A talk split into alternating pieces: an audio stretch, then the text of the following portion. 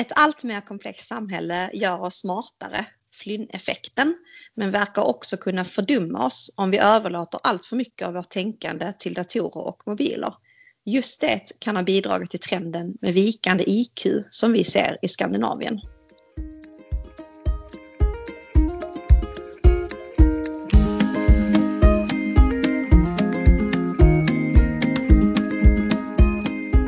Här var ett citat från just då skärmhjärnan som då handlar om, som ni hörde, att, att vi, eh, det, vi kan berätta lite om det, men när vi lägger mer och mer av vår så här, intellektuella förmåga och vad vi delegerar grejer till vår mobil och dator att de ska göra. Alltså att de tekniska prylarna ska göra saker till oss istället för att vi själva gör det.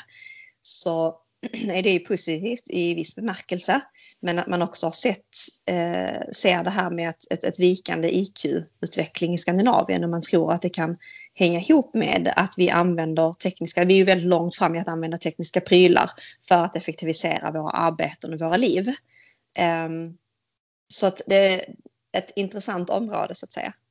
Alltså jag blev lite full i skratt för att jag, jag, har inte hört det där innan om att det liksom finns en trend på vikande IQ i Skandinavien. Men det blir lite roligt om det är så att så här, för, vi ligger långt fram i det tekniska vilket kanske tyder på liksom en hög kunskap då och förmåga till innovationer och, och, teknik och ta till sig teknik.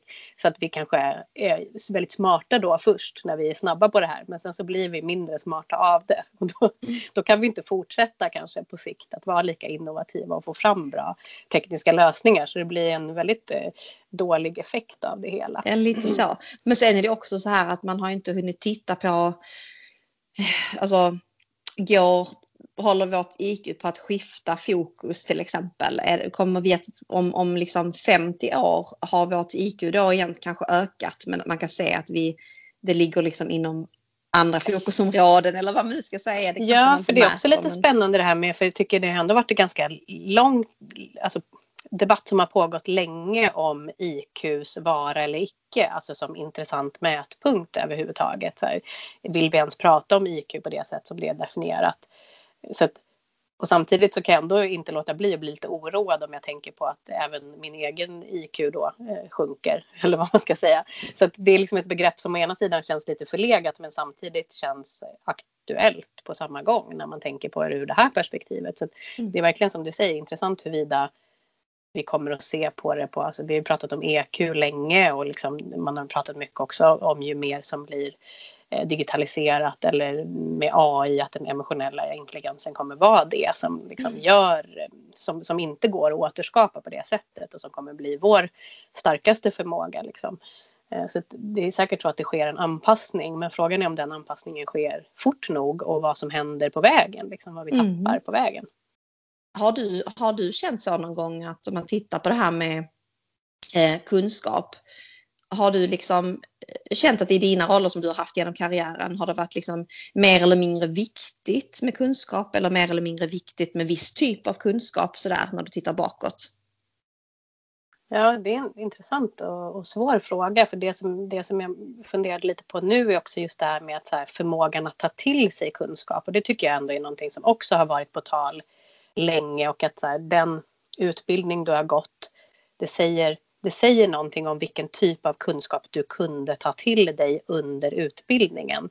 Och därför bör du kunna ta till dig annan kunskap på någon sorts likvärdig nivå flera gånger om. Om jag har kunnat genomgå en läkarutbildning så kommer jag kunna ta till mig en viss typ av kunskap flera gånger i karriären för det tyder på att jag ja, men ett är liksom intelligent och två kan ha, vara målinriktad och jobba jäkligt länge för ett visst yrke, lång utbildning och så vidare. Och sen så kanske då, ja, beroende på vad det nu är för utbildning, om det är ekonomi eller om det är inom pedagogik eller vård eller ja, alla olika, så, så säger det mer det blir mer viktigt för det säger någonting om vilket val du har gjort och vad du har klarat av under din utbildning än att du just har exakt en viss kunskap till det området som du sen återanvänder. Eh, så det, det är liksom en grej som jag tror att jag alltid har tänkt att så, äh, min kunskap som jag fick är inte så himla viktig. Det viktiga är att jag kunde få till mig den då. Och sen får jag ta till mig den kunskap som jag behöver i nästa sammanhang. Liksom.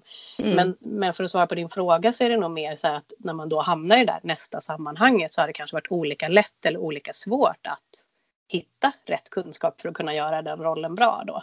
Mm. Um, och jag, och jag tänker, tänker kanske först och främst på bytet av bransch från att vara lärare till att komma in i IT-branschen.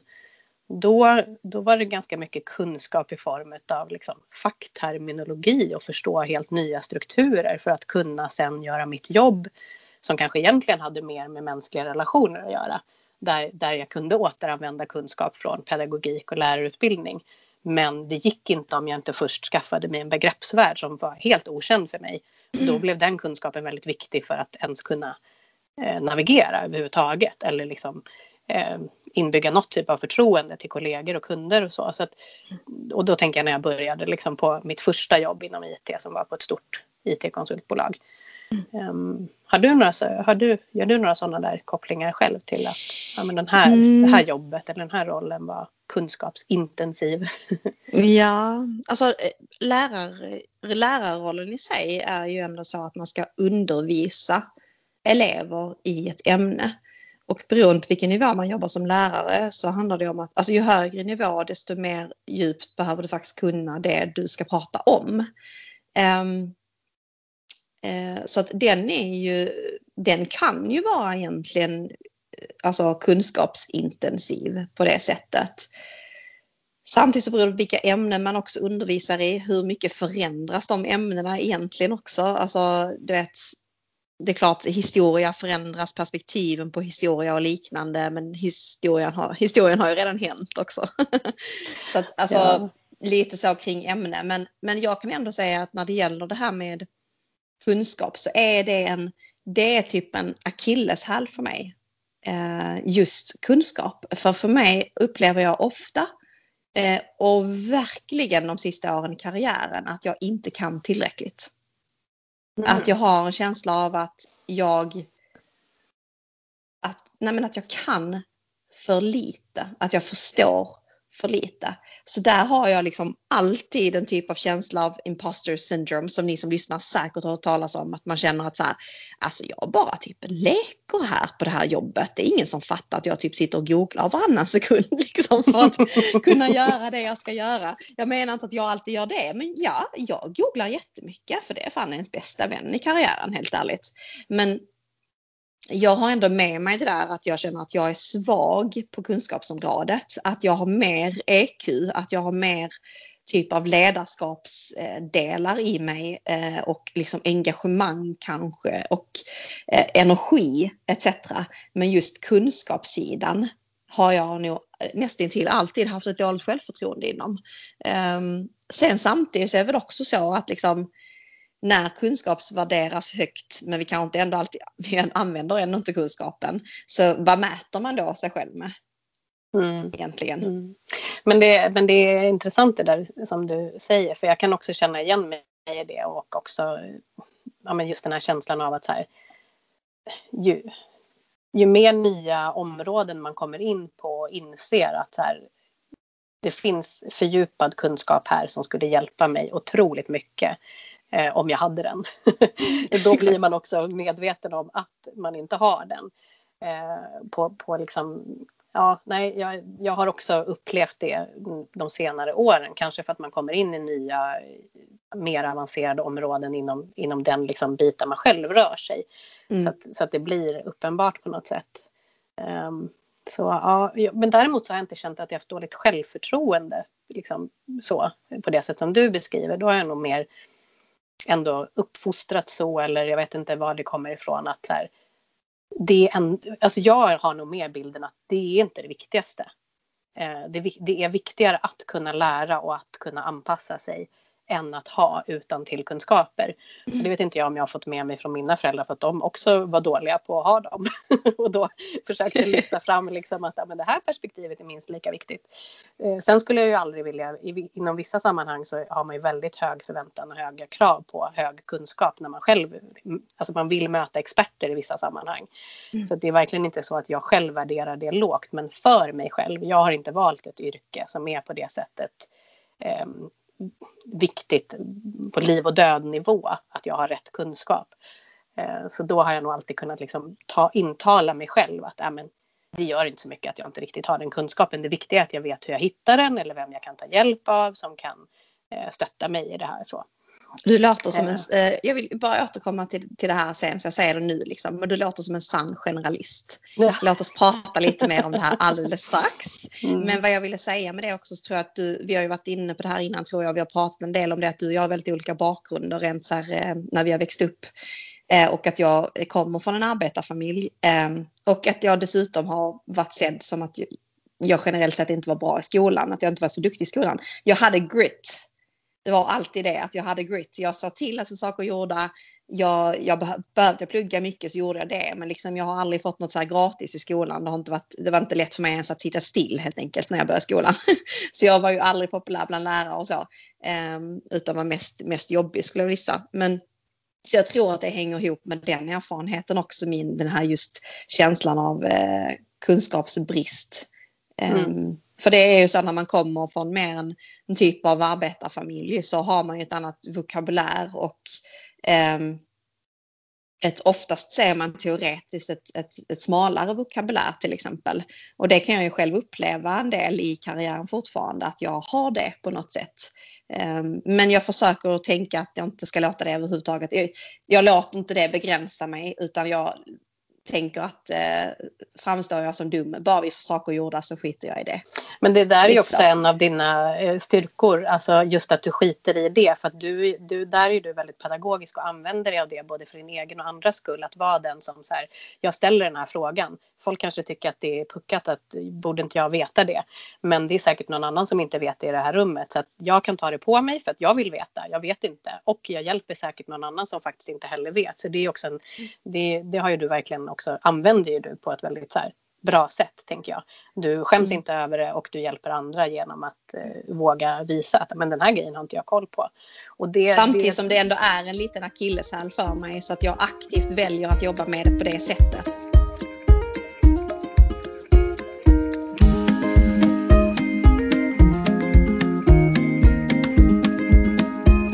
Men du, jag tänkte på det, för när vi, när vi om man kollar, för jag, jag satt och, eller jag har funderat mycket på detta här, liksom vägen framåt i karriären, vad gör man nu? Eh, det är en konstant liksom fråga kring, för att man vill utvecklas helt enkelt. Det är ju det det handlar om och trivas i livet. Men där har jag verkligen ställt mig frågan så här, ska jag gå in på att bli mer expert på ett visst område? För jag ser inte att jag är det per se. Um, Sen finns det säkert andra som utifrån sett kan säga så här, men jag tycker att du är expert inom det här området. För jag, jag tänker lätt att man tänker så här, du jag jobbar inom, inom techbranschen, man tänker så här, ja men en teknisk analytiker, de har verkligen djupa skills, de är experter, man ser en utvecklare som är expert etc. etc. Och så sitter man där själv och känner så här, vad fan kan jag egentligen? Eh, men samtidigt finns det personer som tittar på en och tänker så här, det här är hon jätteduktig på, så att det här är liksom hennes område. Men när du, när du pratade om det här med att men det där kan jag alltid ta reda på, det där kan jag googla, vem, ska, vem, vem kan hjälpa mig? Eh, typ av attityden för att vi ska kunna lösa det här problemet. För det första är den fantastisk, men det är, låter också väldigt mycket som en generalist. Eh, ett generalisttänk på något ja. sätt. Jo men precis, och det där, det där är ju intressant att liksom fundera kring det här med generalisten och specialisten och liksom vilka behövs och när behövs de? Och det går säkert att landa ganska snabbt i att säga att det, det behövs både och mm. Eh, för olika sammanhang och så. Men att det kanske är så att det finns trender och att samhället och arbetslivet just nu inom många branscher är så att du behöver vara ganska mycket generalist för att eh, det är så mycket som förändras snabbt. Så att risken om du har liksom spetsat in dig på något område alldeles för djupt är att du inte hinner med och förändras. Eh, medan samtidigt så kan, så kan det bli problem om man är för mycket på en liksom ytlig nivå inom jättemånga områden och inte, inte förstår på djupet. Då kanske man tappar långsiktighet till exempel i sitt tänk. Man kanske klarar av att fatta snabba beslut som är bra här och nu men om man inte förstår på djupet vad det är man faktiskt eh, hanterar då kanske man missar sånt som en specialist skulle se och som faktiskt får en väldigt negativ effekt lite längre fram. Så mm. jag tror att det finns faror och då, och då gäller det verkligen att veta när, när är min nivå tillräcklig och när måste jag faktiskt se till att eh, ta hjälp av andra personer. Men, men jag måste också bara säga det där med, med utvecklare och att omges av specialister. Eh, det tycker jag ändå har varit Eh, absolut någonting som gör att man känner så här, shit vad kan jag? Jag kan inte bygga någonting liksom. Jag kan bara prata och babbla och så får man imposter syndrom och känner sig liksom min kunskap, vad är den egentligen? Det är bara massa pladder. Men sen så om man sätter sig bredvid en utvecklare en dag och kollar hur de jobbar med sin kunskap så sitter ju de också och googlar ganska mycket och kollar på Youtube-klipp och annat för att de måste hela tiden anpassa sig. För allting förändras väldigt snabbt där också. Så att även om de har liksom en djup logisk kunskap för att kunna ta till sig de här olika språken så måste de hela tiden byta. Så de är mm. också på en ganska generalistnivå eh, om du är en, en, utvecklare som jobbar liksom modernt idag. Mm. Så att även inom specialistyrken så måste du kunna vara generalist i det yrket för att vara anpassningsbar. Mm. Uh, ja, så mm. ja, nu vet jag inte om jag, jag tyckte det var så himla Nej, jag tyckte det var så intressant för vi pratade lite, vi, vi, vi, det här med, jag vet inte om ni har hört talas om T-shaped och I-shaped och då, då är det ju egentligen en T-shaped är inne lite på att man, alltså man ser T framför sig helt enkelt och att eh, den horisontella linjen är den som beskriver att du kan jobba på en generalistnivå, vill säga att du kan samarbeta över eh, liksom övergränsande, övergränser i bolaget. Så du kan liksom samarbeta med IT, kommunikation, HR, eh, vem du nu än jobbar med. Så jobbar du kollaborativt på den nivån. Men sen så också den då eh, vertikala linjen visade också att du har ett djup, djup inom ett visst område. Eh, och just det här tyckte jag var spännande att, eh, jag vet inte om ni tycker det, ni som lyssnar, men jag säger det ändå. Att, att när man liksom gick från att ha en organisationsstruktur som var hierarkisk.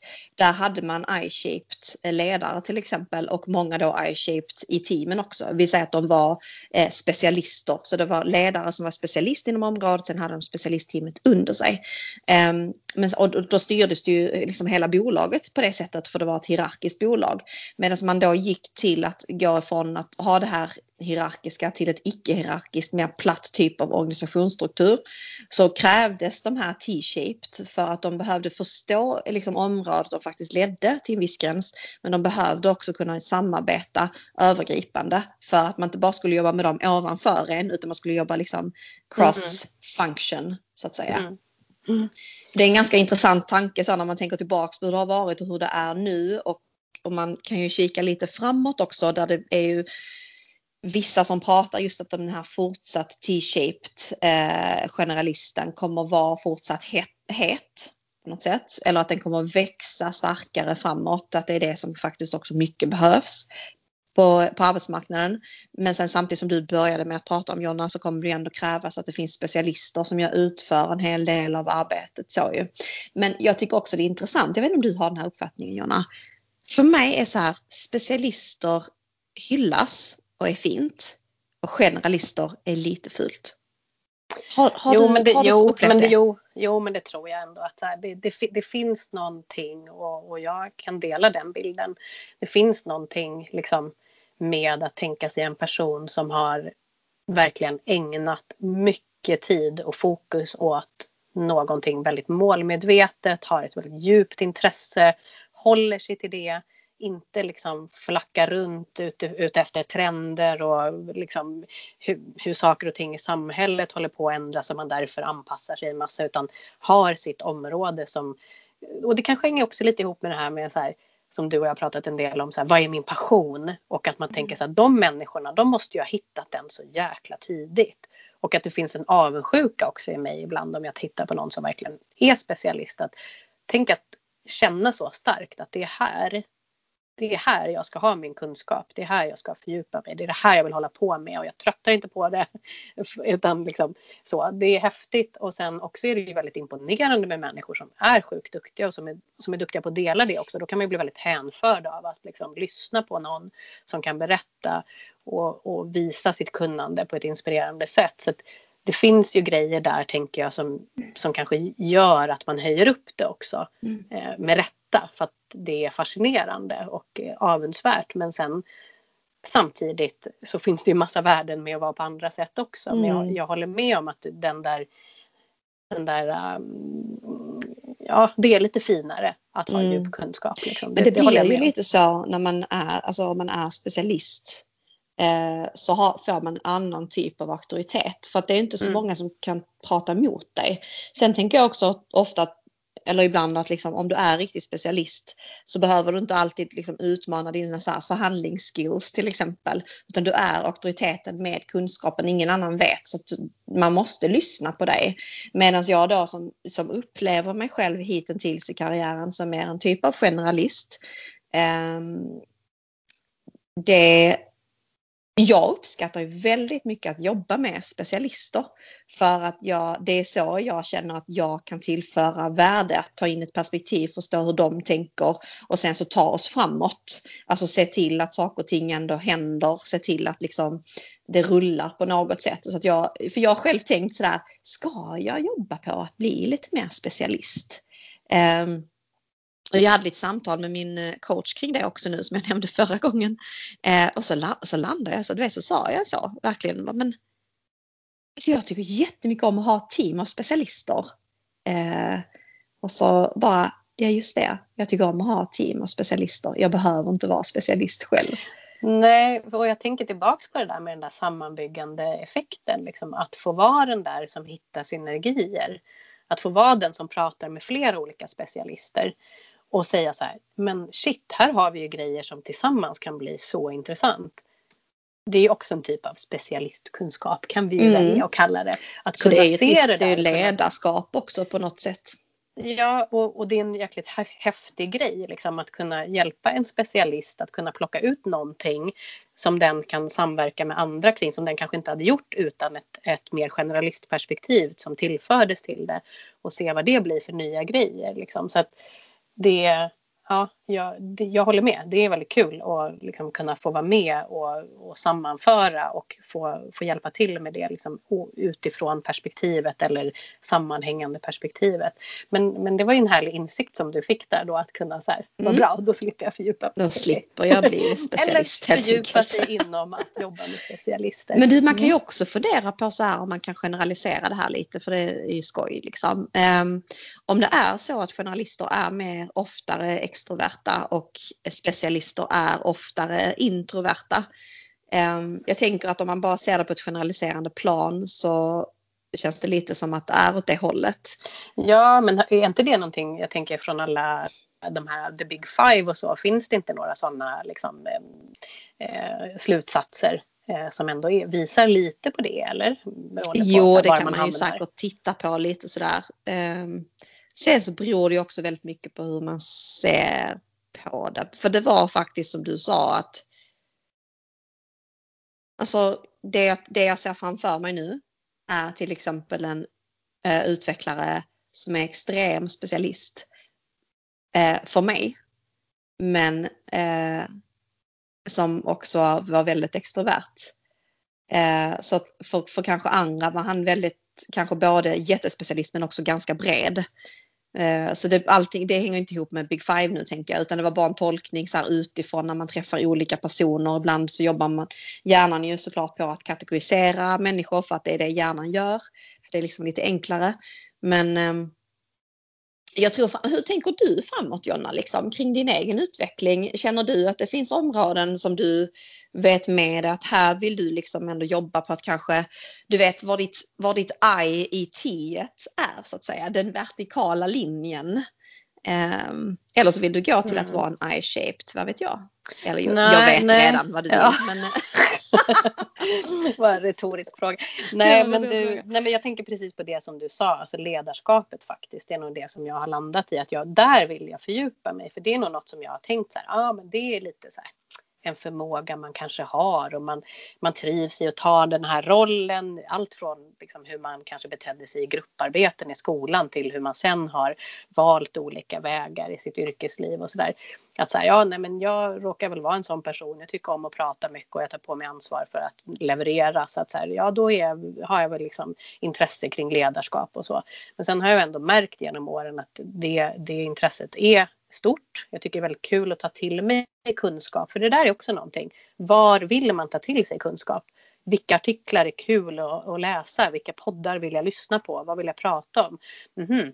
Då kanske det är ett område där jag vill ha fördjupad kunskap. Liksom, så. Mm. Och då, och då, det är väl också lite så att vissa områden är generellt sett svårare att definiera som något där man kan skaffa sig god kunskap för det är så föränderligt. Men men ledarskap, för det finns ju massa, massa, massa forskning och det finns massa kunskap att ta del av och lära sig och ha som grund för hur man sen väljer att jobba. Så att det är nog svaret. Att där, där, skulle, där känner jag att jag vill fördjupa mig på riktigt och gå lite mindre på att så här, ja, sån är jag. Jag får använda min intuition och personliga stil bara till att faktiskt backa upp den med mer mm. riktig kunskap. Ja, fakta och teorier liksom. Ja, mm. och sen finns det ju mycket som kanske inte är aktuellt längre men som ändå skulle vara bra att ha med sig som en historik som, mm. som hjälper en själv då i hur man väljer att agera framåt. För att även om kunskap blir inaktuell och, och liksom så, så är det inte dåligt att ha kunskap om hur saker har varit och vilka traditioner som ligger bakom saker som du sa till exempel det här med hur organisationer har förändrats och ledarskapet med det. Och eh, också hur man eh, generalist mot eh, specialist. För, för det tänkte jag också på, så här, hur tror vi att organisationer kommer se ut framåt? Det är kanske då svaret på var borde man satsa liksom T-shaped mm. eller I-shaped och så. Mm. Så att ehm, ja, jag, och, och, och, jag kan också känna när jag hör folk runt omkring mig säga så här, ja men nu har jag verkligen, nu känner jag verkligen att det är det här området jag vill fördjupa mig inom. Då blir jag lite avundsjuk och tänker så här, åh, jag vill också mm. ha ett mm. område som jag vill fördjupa mig inom. Um, så att jag vill det är som, det är som när folk, det är som när folk har en hobby, man bara snälla tyst, jag vill också ja. ha en hobby. Ja. Varför har du en hobby men inte jag? Det har vi pratat ja, mycket precis. om. Vad är ens precis. hobby? men, men, men det med risk för att vi kanske har lite samma målsättning där då. Men det var, lät ju som att det var lite det du landade i också då. Så här, jag trivs i grupper med specialister. Känner du att du vill eh, fördjupa dig och liksom göra ditt i i T starkare? Alltså, jag vet inte riktigt för ibland så känner jag lite så att man hade nog kunnat slänga in mig i det, mesta liksom så hade jag eh, kunnat vara där. Alltså jag, då menar jag såklart inte i en specialistroll uppenbarligen utan i en generalistroll liksom. Att oavsett bransch och sådär tänker jag att man nu ändå hade kunnat hoppa in och göra grejer vilket ju är positivt framåt tänker jag för att det är det som är fördelen med, med generalister att oj, fördjupar man inte sig för mycket på ett område så kan man ju mycket lättare anpassa sig efter arbetsmarknadens utveckling och det är en fördel för att det går fort. Så. Men eh, jag vet inte riktigt vad jag vill fördjupa mig alltså, Jag vill ju också fördjupa mig på något sätt men eh, jag vet inte om det bara hänger ihop med dåligt självförtroende inom kunskapsområdet. Eh, eller om jag bara ska köra på som jag gör. det går ju okej. Okay. Men när, men när du liksom sitter och bara så här eh, scrollar eller googlar eller bara så här åker runt på nätet genom olika associationer och länkar. Vad brukar det vara för typ av innehåll som du konsumerar? Alltså det är ju ofta mycket så kring typ av personlig utveckling, personlig ursäkta, um, ja men personlig utveckling är det ju mycket tror jag. Um, eh, saker kring människan tror jag, trender, eh, arbetsmarknad, sådana saker. Eh. För jag tänker det kan ju vara en ledtråd också till mm. er som lyssnar att man så här, ja men jag vet inte vad jag vill fördjupa mig så kan man lite titta på sin historik, typ kolla på sin sökhistorik och börja se så här, finns det en röd tråd här? Jag kanske alltid liksom hamnar här till slut. Ja, men, oj, det kanske är ett område som jag redan håller på att fördjupa mig i uppenbarligen. Men mm. som jag också kan börja lyfta fram som det här är ett område jag faktiskt kan mycket om, som jag tar del av mycket eh, trender, eh, kunskap, så, forskning. Eh, så det kan man ju försöka jobba lite på att lyfta fram.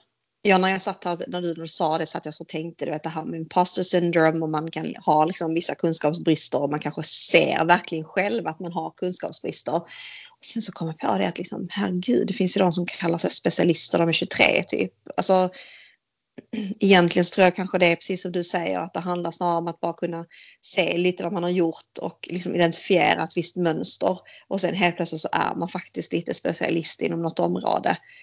Um, där man har sin passion och sitt intresse liksom, för det är där man söker information. Men och också faktiskt, jag tror ju också på att så här, för det är någonting jag behöver göra aktivt själv, att utmana mig, att våga uttala mig om saker som jag känner att det här finns människor som kan mycket mer om mig inom det här området. Ehm, men där försöker jag ta lite rygg på faktiskt yngre generationer. Ehm, för där tror jag de är mer liksom outspoken eh, än vad vi kanske är och vi har ändå ganska mycket erfarenhet. Så att, kanske tror lite mer på sig själv och bara alltså, vem kan ni, vem, men om jag sitter och lyssnar till exempel på ett webbinar. Jag har ingen aning om hur, människan, hur mycket människan kan bakom det personen. De kanske bara gjort en jävligt bra presentation. Ja, exakt. Så så kan vi också rulla på arbetsmarknaden helt enkelt. Mm, ja, verkligen. Och, och, och, nu tänkte jag också på det här med språkbruk och hur man väljer att uttrycka det man kan. Och det, och det, vi, det är ju också någonting som vi har sagt att vi vill prata mer om språkbruket som mm. man använder sig av i sin karriär. Men, och här tänker jag att här kan man, här kan man ju träna på att börja säga eh, börja referera. Liksom. Jag tog del av det här i helgen. Eh, jag skulle vilja berätta lite om det för det tror jag kan vara relevant i den här situationen. Eh, och så kommer jag tänka på den här gången Carolina, du och jag testade att ändra vårt språkbruk helt under en Köpenhamnshelg när vi skulle uttrycka oss tvärsäkert om saker till varandra och hur svårt det var. Men det är lite den grejen, att bestämma mm. sig för att så här, jag ska, jag ska testa, det behöver inte vara i varje möte varje dag, men lite då och då så här, nu ska jag testa att liksom berätta om kunskap som jag har och inte be om ursäkt för den och inte säga att det kanske är si eller så eller jag vet inte och det finns mm. säkert de som vet mer och bla bla bla. Eh, så man kan göra lite sådana experiment faktiskt. Mm. Eh, det får Retoriska vi... experiment ja. är det egentligen bara, ja. eller hur? Det är inte mer än det.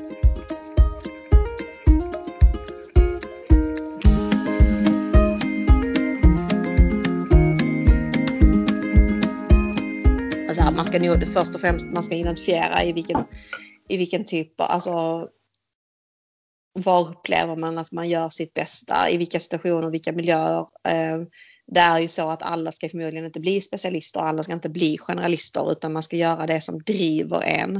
Eh, och sen är det inte fel att ändå ha det här i åtanke i karriären. Vi säger den här T-shaped eh, till exempel om man då går åt generalisthållet.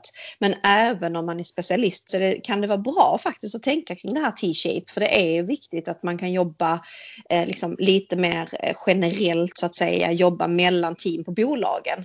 Så att eh, det, det, det, är ju liksom viktigt så här viktig kunskap som man kan ta med sig bara för att utvärdera själv liksom hur det ser ut i ens egen karriär och hur det ska se ut framåt. Och hur det kommer att se ut i framtida arbetsmarknad också dessutom ju. Det är ändå ganska bra att vara generalist men det skadar inte att känna ett gäng specialister. som man kan dra in, som kan göra jobbet som egentligen Eller hur? göras. Vi är stolta generalister Jonna, helt enkelt.